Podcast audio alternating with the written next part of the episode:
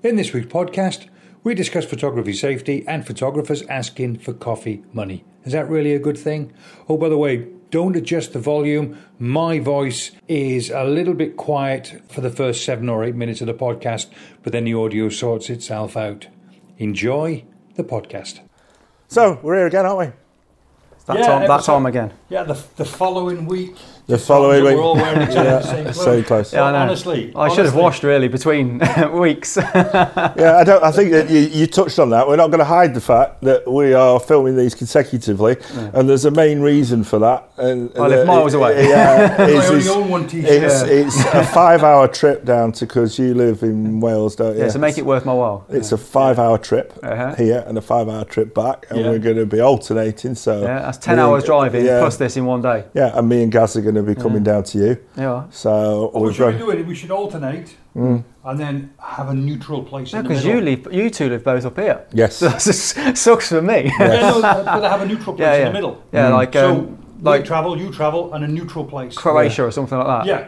I think so, yeah. No, the neutral place, I think we should have at your house. Yes. Yeah. Get my house. That's perfect. Don't worry, it's another 5 miles towards where you live. Oh, yeah, staggering distance. Let's do it. Yeah, that's good. Yeah, so that's the reason you'll see us in the same clothes, isn't it? What have you been up to, Paul? I've not been up to anything. Are you talking about since Photo Nerds? Well, what's happening with your vlogging? Yeah, I am vlogging now. I'm back out vlogging again and Instagramming. One of the main things that I'm doing with the Instagram is I'm trolling through my hard drive. Trolling people? Trolling. You're trolling people? Yeah, trolling through my hard drive and finding images that I just dismissed previously, and also trying to make my Instagram trying to polish some turds. Yeah, but try and make it look a little bit prettier and just a little bit more grouped together in the styles and genres of shots. So at the moment, I'm doing coastlines, and I'll do a series of 3 of those, and then I've done a series of woodland and stuff like that. But yeah, I am vlogging again, and I want to make that more regular. Great to see you back on there. Yes, mate. Thank you very much, but you don't ever watch me, Gareth. No, it's nice to see your name pop up every now and again. You don't even deny that. No, you deny it. You're meant to say, of course I do. Of course I do, mate. Yeah, I'm incognito. Yeah, I do. Yes, but I'm that troll that keeps leaving them comments. Yeah, you're the one that talks about in baseball. That's our clickbait title, by the way. Yeah. We should both point and have a broken-looking face. Then I know. We're exposing the internet YouTube troll. It's Paul Johnson. That's it. I have got a couple of ideas that you'll see coming online. I'm not going to talk about it quite yet when it comes, because I won't be able to talk about it when it comes online. But I've got something that maybe will tie into the limitation of time that I've got. So I'm looking forward to that, and I'm looking forward to working with you guys. But I have, again, when we were here previously, I was spending a lot of time in the woods, and even I'm absolutely loving that, and it's got nothing to do with being influenced by anything or anyone, other than the fact that I've just fallen in love with the genre. Nature. Yeah, I just love it. It's isolation, isn't it? And it's taken me a 1.5 years, and I'm just starting to get my head around it.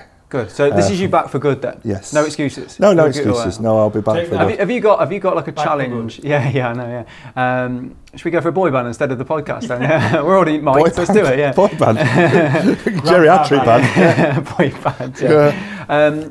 Have you got yourself like a schedule you're going to aim for your videos? No, but I am going to try and put out something once a week. Oh, yeah? Yes, I am.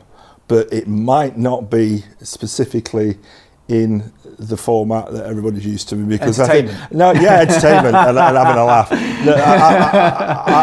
I've been very much, I think, a follow me type person, so follow me in experiences, good and bad. But I think that I've got a little bit to offer from an experience point of view, but I don't want to go down the traditional route that people are already doing very well. Very cryptic. Yes, I know what I mean. I want to pass on some of the experience that I've got, some of the mistakes that I've made that have led me to the decisions I use now when I shoot. But I don't want to make it into for example, the hints and tips videos that are being done very well by other people. Yeah. Because I'm not different. Because they're being done very well by other people, and I don't follow that crowd, but people may watch it and think, well, you are doing, but just calling it something a little bit different. But it's more my little nuggets of information that I've come across. Look forward to seeing your little nuggets very soon then. Well, that's it. Yeah, my little nuggets. And that's what happens when you get old. I'll make you cross your legs. Yeah. That. Oh, to know. Yeah. Go on then, Gar, what have you been up to? Anything exciting? That's enough about you. What have you been up to, mate? Yeah, lakes last week. Nearly killed myself. I know. Created 3 videos. You did that deliberately, though, didn't you? Just for the video, yeah. I was genuinely scared. Did you hurt yourself? Yeah, I hurt myself. For the people that... Haven't watched Is it your good wrist or your other wrist? No, it's my other wrist. For the people who haven't watched you, what happened? You fell over, didn't you? Yeah. And twice. That wasn't the bad bit though, because that's just being stupid. You know, if you're a big lump and you slide, it's my fault. Yeah. At the end, there's not where there's a blame, there's a claim. Yeah. No. You slipped because you're an idiot. You stood on something that's slippery and you went over on your ass. You're a bit hard on yourself, mate. The accidents happen. It did hurt. Yeah. My neck and my back and my arm. But at the end of the day, you know, it's that moment when you look and think, right, okay. Did anybody see me? No, well, no. That's the first thing. No, I was in the middle of nowhere. Yeah. It's like, right, okay. It didn't hit my head or it didn't hurt my head. Then it's like you just feel like, oh, that's okay. Oh, I'm all right. Then you stand up and think, oh, what an idiot, complete idiot. But yeah. I always jump up and see, does anybody see me? No. Make sure no one sees me first. If they did, it's like, I'm fine. The scary bit was the bit beforehand, was when I was actually walking to try and get close to the lake. And then without realising I was actually walking on the lake. It's not until I literally put my poles down and it went like that, straight through and down. And I thought, oh, hang on a minute. And then you realise. What were you stood on? What did you call it? Intertwined glass. You had a name for it. You called it the membrane. Yeah, like a membrane. The membrane. Yeah, it really was, yeah. But the thing is, I watched that video, and you were on the membrane, because you kept saying the membrane. Yeah. And it's the membrane. You kept saying it. I loved it. And but you kept showing pictures of you with your poles, pushing through this membrane. What were you hoping, that you were suddenly going to find a patch of dry land? No, it's the same one once. It's the same video. Or something pulled him through. Oh, right. No, but what I'm trying to do in that instance, right, and I was annoyed I didn't cover more of it. Like when I fell over, I broke my pole, right?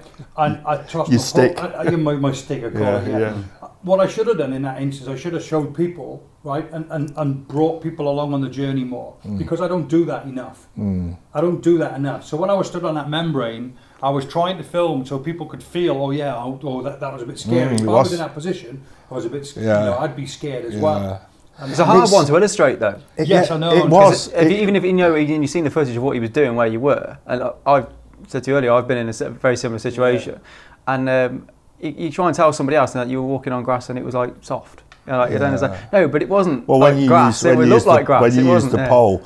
But it was very much, it felt very much like, you know, when you watch these films and they hear a knock downstairs and they get out of bed and go downstairs. Yeah. I was thinking to myself, if I'd have done that with my pole, I'd have turned straight round and walked off. Yeah. But you were mad keen on getting the image, weren't you? I mean, you got excited about, I'm going to get a great composition from here. Well, I did a 16 or 18 shot out 100mm lens. I did a 16 or 18 shot pano with a 10-stop filter, but forgot to put my 10-stop filter in. So I sort of wasted all that time. I was so panicky. Right, seriously. It's like, concentrate, it was like schoolboy errors. Yeah. But I was like, then I was so determined then to make sure I actually grabbed the shot. So did you wait and do your pano again with the filter on? I just did a normal pano. So your professionalism really kicked in there. But isn't there a fine layer there between professionalism and foolhardiness? Stupidity. I think if you're filming and you've done all this footage up to it, you've led up to something, and then you decide, I'm just going to turn around because you feel obligated because you're filming. You've got to do it because the story doesn't make sense. Then I suppose it does in a way, because you've got to explain to the camera why you decided not to. Yeah. But you're committed really because you're filming it. You're filming this journey. You think, no, I've got to have the image. After all this, I spoke about it. So you're probably influenced. You're right, but the thing is when I was watching that video, it reminded me very much of these films where you see people falling under ice, and then the current gets them slightly, and you can see the whole way you're meant to be, and you know you're gone. Yeah, that's the thing with that membrane. Unless you know what you're doing, you just would not walk on. But it was that membrane. If you'd have fallen through that, and you'd have lost where the hole was, or even trying to get out. Well, you could have got caught in it if it was like long grass underneath. Yeah. The grass went underneath, and you tried to come back up. It could have tangled you from underneath, couldn't it? Yeah. I wasn't panicking about drowning. I'm 6'4". I probably wasn't 6'4" deep in the middle of the town. Yeah. But all I thought was, Say that, if it's mud underneath. You don't have to be deep. You just have to get stuck. Well, that's what I'm saying. If I went through, even if If I just got stuck, A, it's cold, B, I'm on my own, it'd have been at night, you know, I'd have had nobody to talk to, it'd have been shocking. I mean, it's something that... You'd have been missed, mate. Yeah.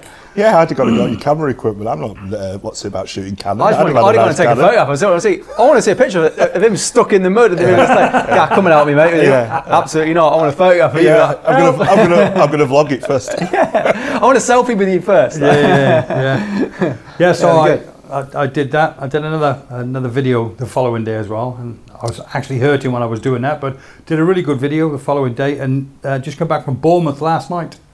Yeah, Half past 12 last night. So I went down to interview a lovely photographer, a guy called Mike Brown. He's quite a YouTube sensation. Yes, he is. Yeah, I didn't realise you were going to see him. 200,000. Yeah, he's a superb fella. I like him. Yeah, really, really nice. He's got a really nice. Have you seen Mike Brown? Yeah, yeah. He's got a really nice air to him on camera, hasn't he? Yes. Yeah, like a calming influence. Yeah. Yes. And even though he's discussing stuff with you, he doesn't feel like he's teaching you. He's not passionate with it. Oh no, yeah. I had to be on my best behaviour. Did you? It was such a. Were you schooled? Lovely guy. Was Gary Goff schooled? Yeah, no. Did he teach you something? It was nice. Did you know who you were? No. No.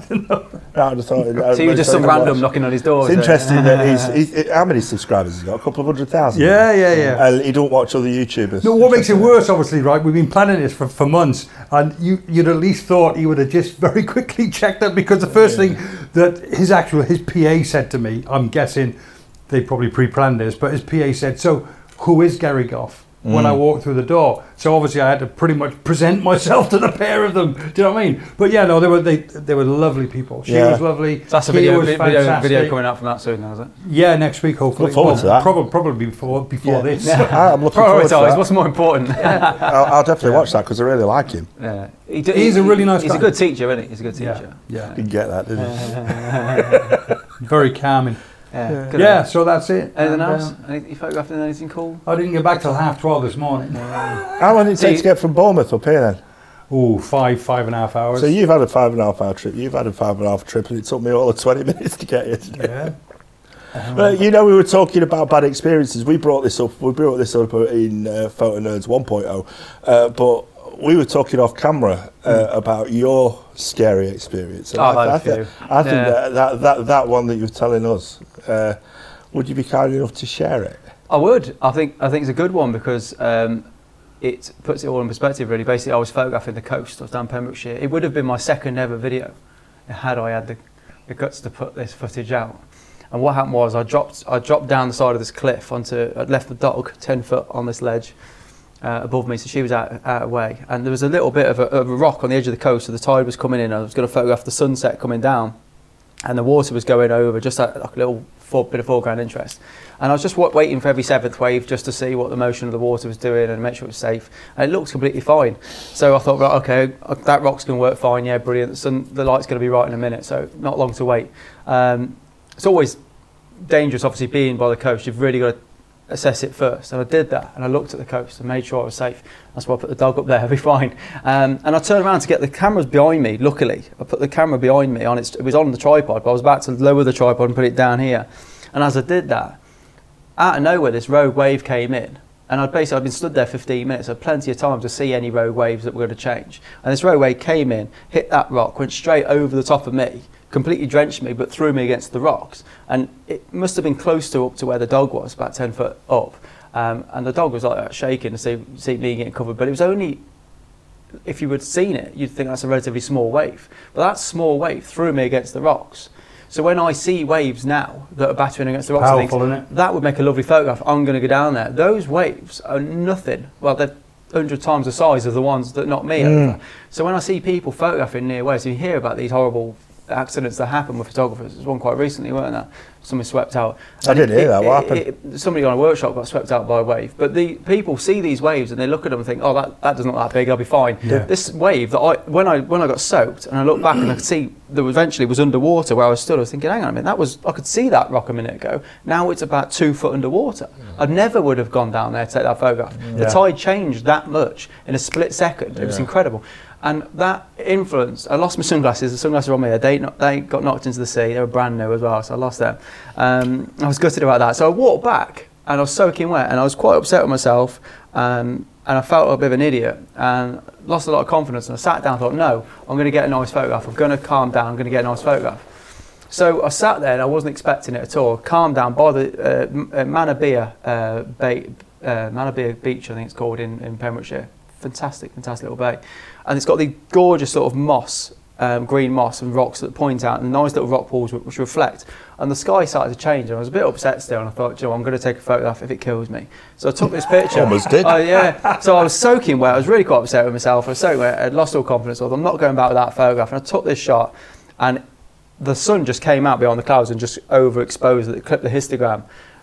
But I've got that photograph on the wall at home, because although it's still a lovely photograph, it clips, obviously the histogram clipped because the sun came out, but that, every time I look at that picture, reminds me, I can actually see the bit of cliff that I was on. Backstory. So that reminds me. Absolutely. And that was a small wave in comparison to like the Porthcawl photographs you want to see. Yeah. You'll see people standing on them rocks with those 100-foot waves or 50-foot waves coming up to them, and it's absolutely terrifying. So that small lesson, it is a massive lesson. How long have you been vlogging now?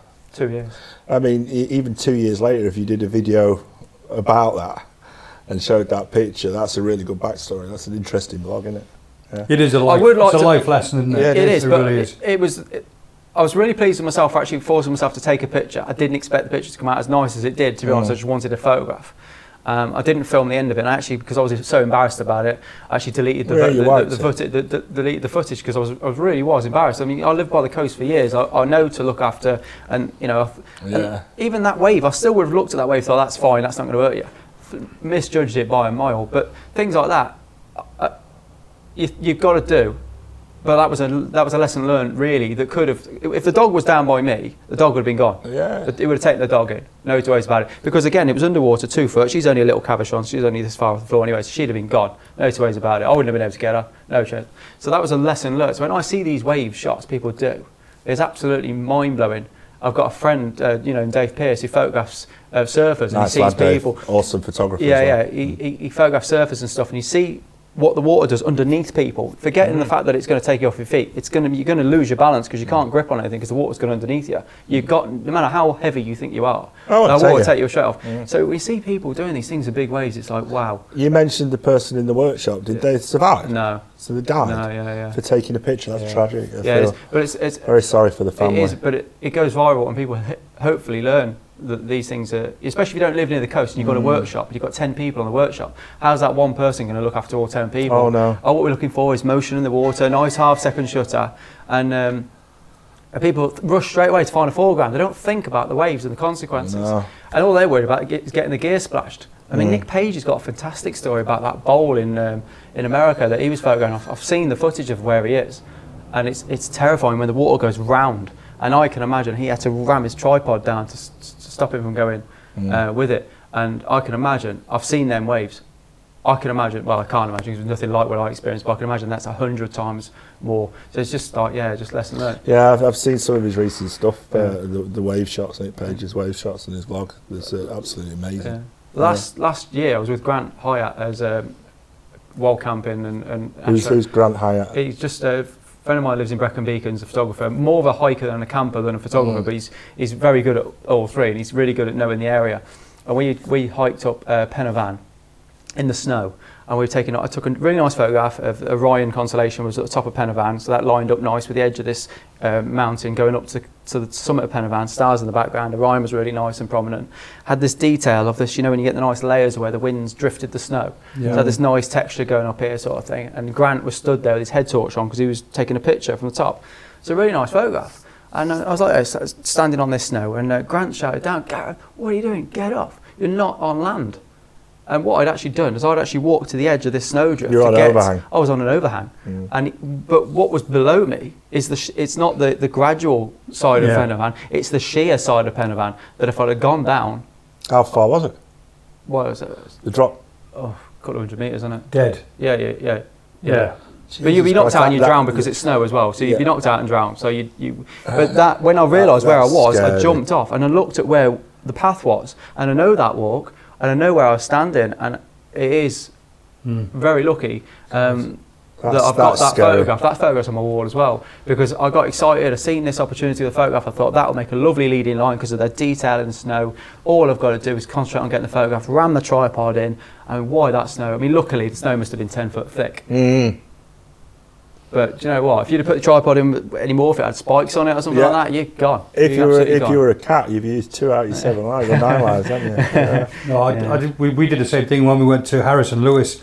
Gary Beaumont, me good photography friend, we went up the top of this mountain and it was all full of snow, and of course the dog was wandering, and then we realized the dog had wandered and we could see it from our angle but the dog couldn't, and he was literally on an overhang. Yeah. And you're both looking thinking, oh my god, what do?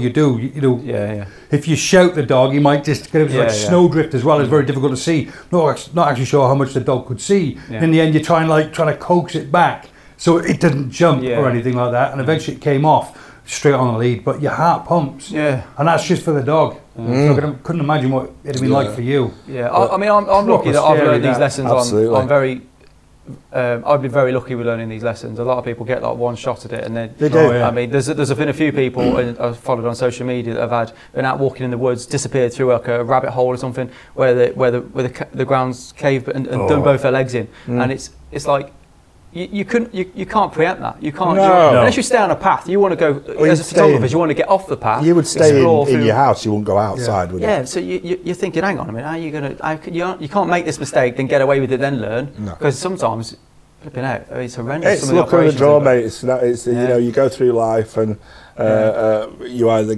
get through the day or you don't. But even my insurance wouldn't cover me. I'm self-employed, and if I hurt myself like this, I always worry if I go snowboarding, if I broke my hands falling over, my insurance won't cover me enough to pay my bills and live. It's funny you mentioned snowboarding. When I first went skiing, when we were coming back, we stopped at Toulouse, I think it was, for a break, and you could see all the new snowboarders, because there was about 40 of them. There was about 7 or 8 coaches there, all in splints, because obviously when you go over on a snowboard, that as well, don't they? They'll break that clavicle and the wrist, scaphoid. Yeah. But scaphoid on a snowboard, and it's nothing to do with photography, but even if you fall, your scaphoid is a real pain to heal. It takes more. Well, if it's my right hand, I can't work because I can't use the camera from the right hand. I'm absolutely buggered. You can't use the camera left-handed, can you?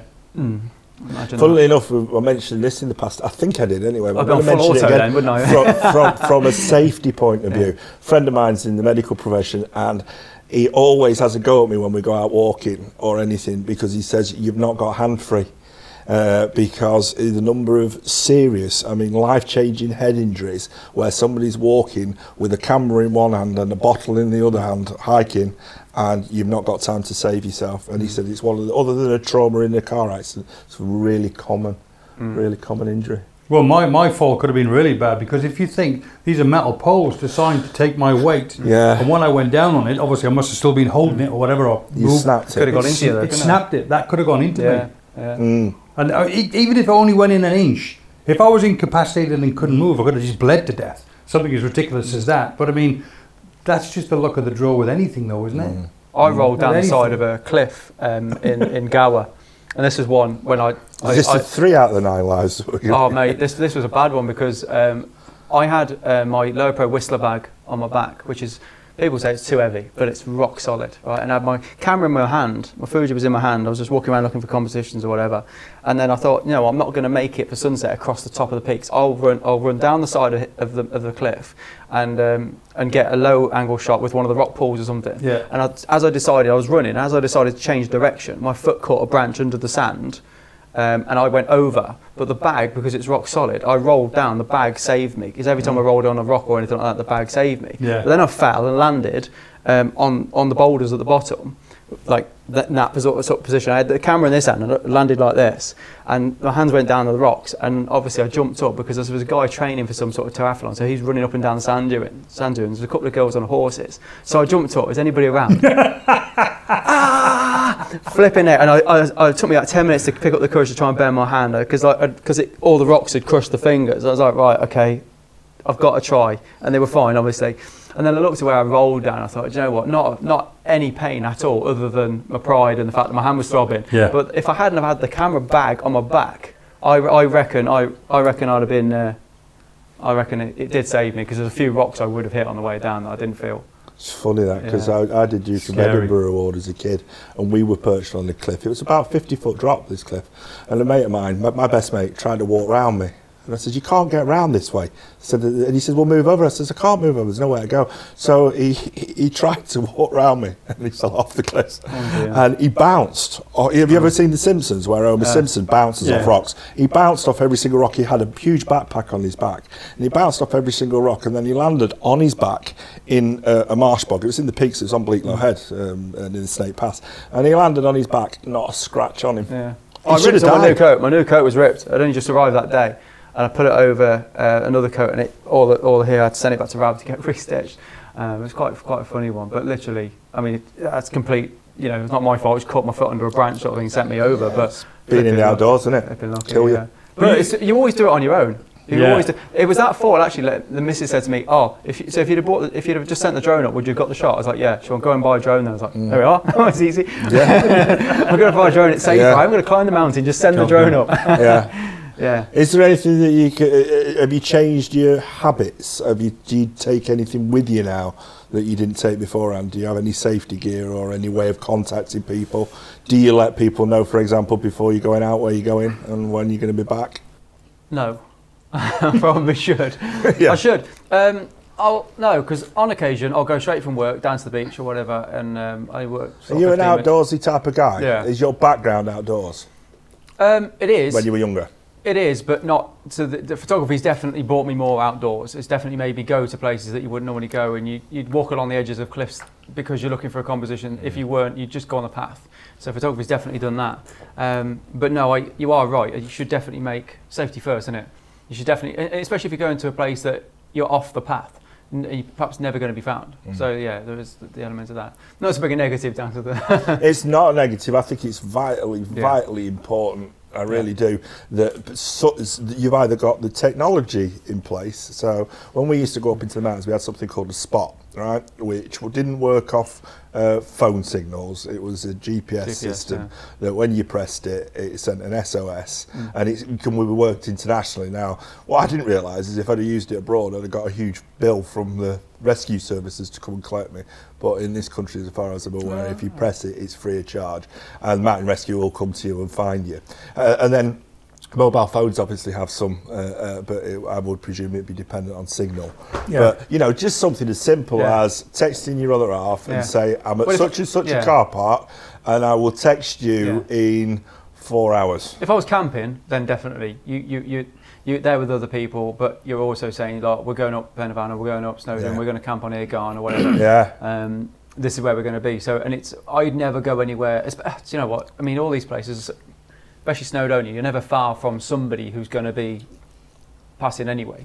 It's that popular, isn't it? If you went to somewhere like Alaska or Greenland or parts of Iceland, which is so remote, the idea of hiking through Iceland is phenomenal. Some parts are so remote, you're going to get some incredible opportunities. Yeah, but if you're never going to get. We drove for like 4 hours between locations in Iceland. It was but it's that complacency though, Gareth, because you're walking and you could be walking along the path. You slip, you fall down, and you're out of view, and you could be next to a road even, and people just don't know you're there. You don't have to be in a remote location, do you? But you know, it takes a 2-second job, isn't it? Just I don't normally bother, but I told the wife when I went out the door, because I knew where I was going. I had no phone signal at all. I ran up at the Thirlmere reservoir area. There's absolutely no phone signal whatsoever. Is that where you went with that membrane? That was that Thirlmere? Yeah, well, it was above there, Harrop Town. Yeah. So what I actually said to her that, look, if I'm not back by 10 o'clock, that's where I'm going, and that's the car park. Now, I never ever say that. No. So you can imagine how gutted she was when I turned back up. When you actually came home. Yeah. Can you imagine Don in the boots and actually going out at 10 o'clock looking for you? I give it a couple of weeks, Gary, just to see, like, you know. Just in case you were playing a trick on me. I wasn't enjoying that. I thought maybe you'd gone looking for his drone or something like that. I just think there's some really simple tips that we can follow that can be the difference between life and death. Yeah. And it sounds really, really but nothing's a problem until it's a problem, though, is it? Sounds really, really dramatic. I mean, I've almost got stuck in the Peak District before now, Bleaklow Head, when it's got fogged in. And the number of rescues that occur every year, I mean, it's a relatively low hill, but what happens is it gets covered in fog and it's thick with peat. And there's no landmarks up there at all. It's, things have changed a lot now because if you've got a phone with GPS on and stuff like that, and what they call GPS trackers and stuff, but people still get stuck up there if they're injured and stuff. And it's not easy to get stuck in an heavy snow flurry in France in a ski resort, and it's come from an avalanche to a snow flurry. Well, no, it was heavy snow, but then I struggle with altitude pressure, so I couldn't even stand up. And I was, my missus was then on ski. She tried to sort of very, very slowly go down this slope, and we couldn't see where we were going. Ended up being I was very new into snowboarding at the time, and I was struggling to even stand up, and I just needed to get out of the altitude. But because the snow was coming down, it was just sliding. So it was kind of like being on an avalanche because you could, I was on a snowboard, you couldn't carve because as you were carving down the snow, you were just sliding on fresh snow that was coming down. So it was terrifying. I couldn't concentrate, banging headache, couldn't stand up because of the altitude pressure and because of the, it was just... Oh, you have altitude sickness? I can't do like diving or deep sea diving and stuff like that.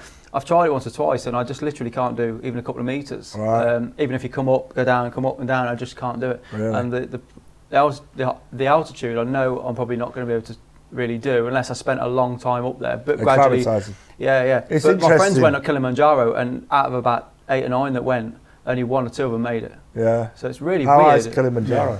Yeah, but it's interesting talking about altitude sickness because have you been watching Thomas Eaton's vlogs from Nepal? I have, I have as well, and I found it fascinating. I actually commented and said it would take 5 or 6.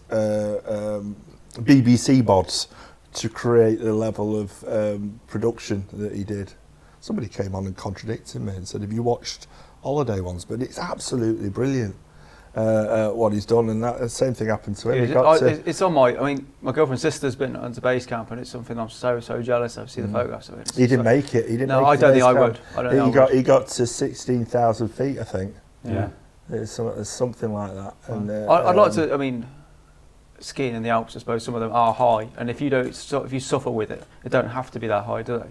It's just I just know that how different the Alps are to something like the Himalayas is ridiculous. No, it is. I took the mic on that video. Did you? Yeah, I think that's why I fell over on my ass because that's why I call it karma. Because I said I know exactly how he feels because I was about 30 meters above sea level and I had no oxygen. I was struggling to breathe. That's just been unfit. I think that was the joke. Over 10,000 feet, and your body starts to feel it. Yeah, and you're not supposed to be up that high. Yeah, that's what they say. Your body's not supposed to be at them altitudes. You are literally starting to die. You have to condition yourself, don't you? Yeah, when you start to get over 16, 17,000 feet. Definitely, it's not natural for a body to do. I've skied in Colorado, and 12,000 feet was the lowest point. But there were still people walking around on oxygen and stuff at 12,000 feet. It can really affect you. But it's my idea of mountain climbing, though, because apparently to make your body adjust to it, you gotta like climb for a day, then rest for 2 days. And come back down again. The cycle is longer than the recovery is longer than the experience. They go up and then they come down, and they go up and they come down, and they go up and they come down. Yeah, climatizing. A lot of people when they go up to Machu Picchu, which is like takes. I think our friends did it. It took 6 days to get up it because they go up so gradually. They go up so slow. It's such a long walk. I think that would be the way I have to do anything like that because I'd like to try it. Though. Maybe I surprised myself. This was about 10 years ago, so. It's interesting. But they say as well, if you've got a cold, dive in. One of my friends who I was with was a diving instructor, and she said, "If you've got a cold or anything like that," and I was like, "No, I don't get colds. I'm lucky like that." And apparently, if you are susceptible to colds, things like pressure is amplified if you've got a cold, even if you can't feel the cold. So it could have been that as a factor. Could be. Yeah. Perhaps if I tried it again, but yeah. You have to be careful flying as if you're diving X number of hours before you can fly. Yeah, from one extreme to the other. Yeah, I suppose, yeah. And the number of people, because I used to fly professionally when I was 18, 19, used to teach, and the number of people that have been killed from getting hypoxic, because you just feel great. It's like people who drink and drive. Yeah. They think they're in control of the car. Same thing. Yeah, interesting. Yeah. Great video though. It's a great way to die.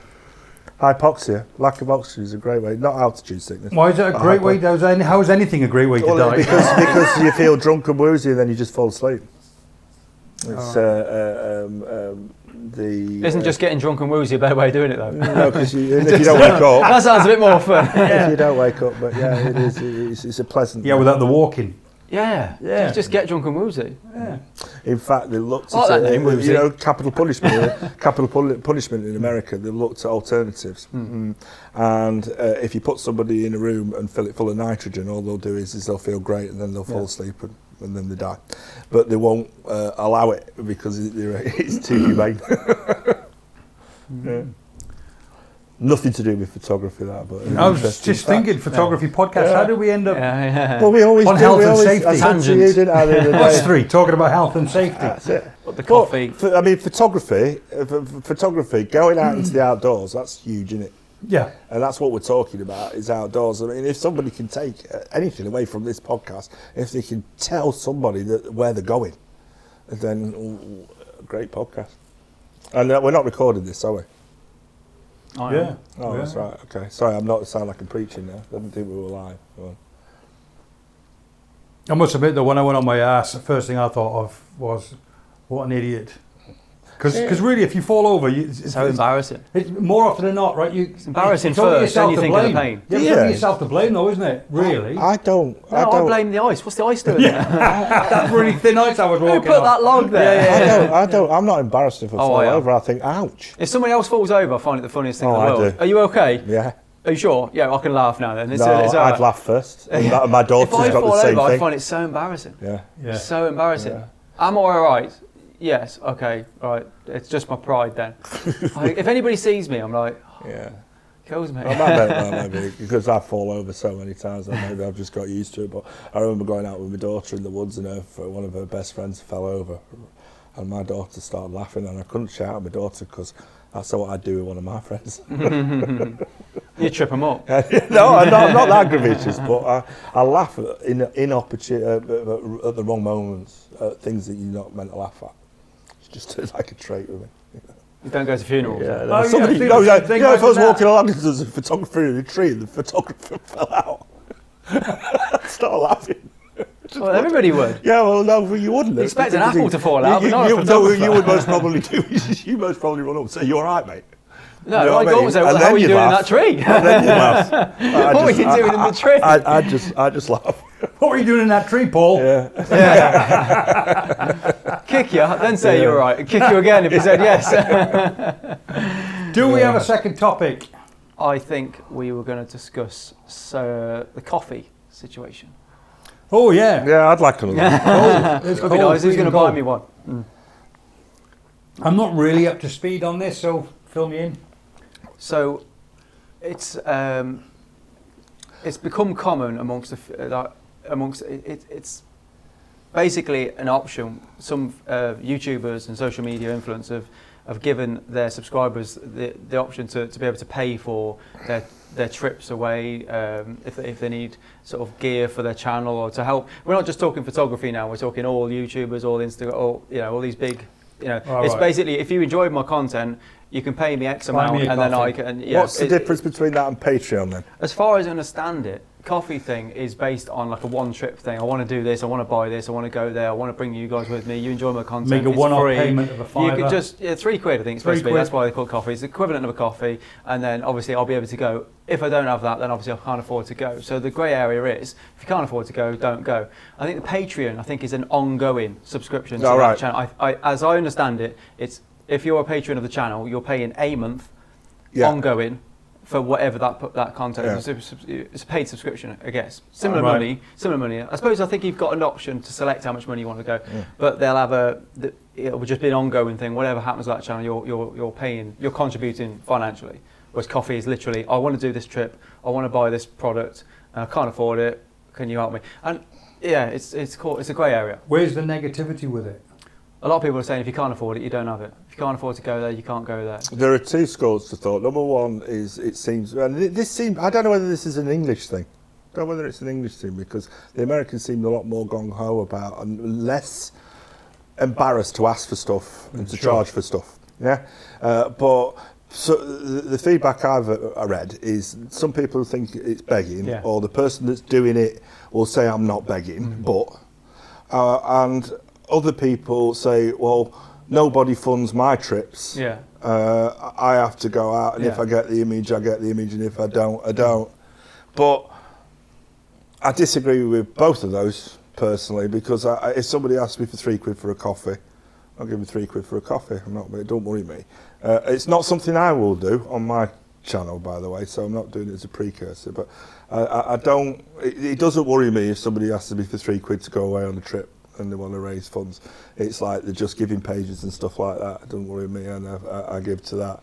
If I'm interested in that influencer, yeah, so I'm watching, yeah, Gary Goff, and you say, you know what, I'm going to go to, I don't know, where did we mention last year? You're going to go to Iceland. The fields, the lavender fields. Oh yeah, okay. Yeah. So and you, yeah, said, but I can't really afford it. But just I'm going to do a couple of really great videos, and I'm asking you to equivalent buy me a coffee, which is £3, and I'm raising £600. I wouldn't have a problem with it. And I think it's the way it's asked. Yeah. I think if you're keeping the money in the channel, they're, yeah, getting something back, yeah, and you're helping someone that basically you watch for free. Yeah. It's the way you ask for it. Mm. I don't think it should upset people. I think that's what's happened with social media. People and on the comments on some of the videos I've seen, that people have got angry, upset, and a single, yeah, it's. I think there's a difference between. I think there's a difference between me asking for money to support a trip I can't afford to go on, yeah, as opposed to, oh, by the way, if you enjoyed my content from my trip last, yeah, week or last month to Iceland, then as a way of showing your appreciation, I'd appreciate if you bought me a coffee. Yeah. I think they're two different things. Yeah. In what way? Sorry, just. Well, I think, yeah, you know, if you know I travel a lot and you like what I do, and I say, look, if you like my content, I really appreciate if you just show that by buying me, yeah, a coffee. Yeah. There's £3. Thanks a lot, Gary. Loved your content from last month. It was great. Yeah. However, I want to go to Iceland, I can't afford to go to Iceland, so will you give me £3 to help me afford to go, yeah, to Iceland? Then I think that's different. Yeah. I think they're two very different things. Yeah. I think it's the way it's worded. They're the same thing, they're just communicated differently. Yeah, it's the way it's worded. But I think I've watched, yes, a few people, yeah, that, yeah, say that, and they've said it for ages, and I've never actually noticed what they're saying until this has come about, this coffee thing. So what they've said is, if you enjoy my channel and you'd like to support the channel, there's a link in the bottom. Now, I've never even thought about what the sentence is, or even clicking on that link, or even what that link was going to. Yeah. It never entered my mind. It's only because of this conversation or this issue that's come about that I thought, actually, for all these videos I've been watching for ages, particularly in America, that have sort of said, if you enjoy the content, you can support the channel by clicking this link. That is all they're saying. They're not saying, I want to take time off work to go and do this, and I can't do it, because but if you pay me, I can. Ah. It's worded differently. And is that the coffee thing? Is that the coffee? That link, is that coffee? No, I think that's more Patreon, because they're not giving you. The coffee thing is more about funding a specific topic, right, of an event, or like you want to do a bit like JustGiving, but for a non-charitable cause. So you're aiming, yeah, you're aiming. Well, I'll set myself up as a charity. It's okay then. Yeah, but you're aiming. Yeah, so somebody want £500, and they'll ask for contributions until they reach that goal. Yeah, so, right, let's just say it's £500, and the object is that you want to go away for a week and film in a certain location, but you've got to take time off work. You know these people are enjoying the content. You can't take that time off work. You can't do that video, but you know the people are going to want it. I mean, I don't see the issue myself asking for it. I think it's the way it's put across. I think if you just say, if you enjoy supporting the channel, I've got a few trips planned, I'd like to be able to do more. If you enjoy and want to support the channel, then, you know, contribute, right, here. You're not obliged. I don't see why, and this is what's upset me, is why people have got upset and angry about it, and that, singled people out. That's the big thing for me, right? So somebody asked me for £3, a YouTuber asked me for £3 for a coffee. I either don't give him the £3, yeah, or I think to myself, well, I don't agree with what you're saying there, and that's, begging, yeah, and I unsubscribe. Yeah. That's it. Or, yeah, or if the individual wants to. Would it cause you to unsubscribe though, just by somebody saying? Some people. Example, what do people give thumbs down for? What do you see within 2 minutes of putting, yeah, a video out that you've got 4 thumbs downs? Some people are like that. It's a bit dramatic though, isn't it? Just saying, like, I want to improve my channel. I know you like what I do. I want to improve it. but I can't really afford to do it any more than I am doing, because it is YouTube. You don't really get paid from YouTube. Even if you've got tens of thousands of subscribers, you're not getting paid from YouTube or Amazon links or, you know, any of it really. You're not getting any income. You spend a lot of money on YouTube doing this stuff. And if you say, I really want to do this, I want to make the channel bigger, better, I want to get better lighting, I want to do more trips, I want to go travel to Europe, meet other people, do free walks or whatever. If you wanted to support the channel so I could do that, here's a link to do it. The problem is it's a new thing. Oh yeah, it's exactly. New, because when I set up my business, the only person I could get a loan from was either mum and dad or the bank. Yeah. I had to take that risk. And I think when you read comments, I think the comments would be, or when I started out, I had to put the miles in and blah, blah, blah, blah to build my business up. But we didn't have YouTube, and we didn't have social influencers back then, and we didn't have coffee, and we didn't have JustGiving, and we didn't have those. No. So things have changed, haven't they? Yeah, I wouldn't do it myself because it goes against the grain for me. If I want something, I work for it. And I appreciate it because sometimes it takes a while to do so. And if I spent my money on it, then it means more to me. Right? I would never even ask a friend, really, that, you know, help me out with this, I want to go on a trip. Even if they enjoy my videos, I wouldn't even ask a friend for that. So asking somebody who's just, not say just a subscriber, but somebody you don't know is foreign to me. It wouldn't make sense. The whole drama's come about is like, whoa, people blowing this out of proportion now. All they're doing is giving you an option to support the channel, which you might want to do. You might want to support that channel. If I said to you, oh, I'd love to do photo walks, say if you watch my street photography, you want to do photo walks in Germany and stuff, oh, if you ever come to Germany, I'm never going to be able to afford to go. If that person was given the option to give you £3 and there was 10 of them, you know, it might be scope to actually go. If you gave them that option, you don't know, you might be missing out. It wouldn't be something I'd do, but the technology's there to enable them to do it, to support you, to take more time off work, to invest more into your channel. So, I don't know. People charge out too much for workshops and something like that. Where do you justify the difference? So it's, yeah, I get they're getting something in return with a workshop, but there has to be a line. Do you know what I mean? So there is a bit of a grey area there. But I think, like you say, with time it'll settle down. I think if somebody's putting free content out there, and if they ask the question, would you like to support my channel? Yeah. As long as the question is 10 seconds long, then you move on. It's down to the viewer. The viewer's choice is, shall I, shan't I? If it's bang in your face, bang in your face, bang in your face, then obviously the creator isn't doing themselves any favour there. But if it's a simple, I really would appreciate, anyway, thanks a lot, see you on the next week, boom, goodbye, then that's very simple, very sweet, and you make a conscious decision, do I or don't I? It's no big deal. No, it's not. That's exactly my point. I agree. I would never do it, but like you say, the way it's worded, if you want to help my channel, you can do this. Thanks very much for watching. And people are given the option. They're not sort of saying, if you don't help my channel, I'm going to block you from watching the thing. You know, they're not saying, oh, help my channel so I can bugger off and buy a new car, or I can go on holidays with my families, or take time off work and Skype or whatever. It's going, as long as it's the money's staying back into the channel. I don't really see the need for the drama. Should we ask the viewers to buy us coffee? Yeah, well, the only reason I want them to buy me a coffee is your coffee's terrible, Gary. Buy my coffee machine. Yeah, buy my coffee machine. Send us some money. But I think honestly, it's not something I would do. No. But not for the reasons. It's just it wouldn't enter my head. But maybe you know. But you're saying years to come, things change. It's acceptable. Everybody else is doing. It's in 10 years' time, it will be because well, I'm going to say. Is it the Squarespace of the future? Like, yeah, you know, I mean, something's got to change with YouTube because you're going to end up with just a few very, very big names, and people are never going to be able to get in there, if you know what I mean. I mean, there are a lot of people out there. I'm not going to talk about landscape photography or photography, but there are a lot of people out there that are putting out exceptional content and are making no money at all, and are doing it for the love of it, right? And there are people that watch and think. A significant minority, who watch and think, well, actually, they're raking it in. They're actually raking it in. Now, I'm not a big YouTuber. I cleared my funds out of 3 years and just over 1 million views, and I took $700 out. $700. And I've been all over the country filming. And people could say, well, you go out and you film. You go out and take pictures anyway. What's the problem? Yeah, I go out and take pictures, but I don't go out with a video camera and then spend hours and hours editing as well. And my driver has never been to make money on YouTube, as you're quite well aware. I mentioned it in the Photo Nerds thing here. It's a bit of fun. But there are people out there that are putting those hours and hours and hours in, and people are getting the benefit by watching. And I think the polite thing to do is, if you disagree with them, just stop watching.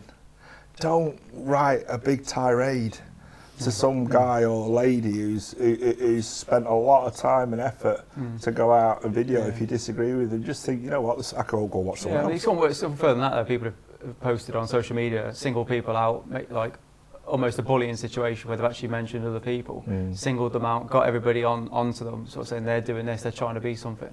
And I can't abide that. I just think that's singling someone out and making a mockery of them because they're trying to better themselves. I think that's where the problem is. But if just by asking, yeah, obviously it's the way you word it, isn't it? Yeah, there's no excuse for that. No, at all. Bullying, no, at all. Because there are numerous people that have done it.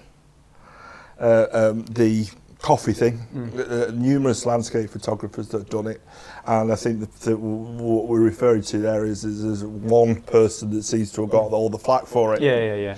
And that's very unfair. And I know the chap personally, and he's actually a nice guy, and it's upset him greatly.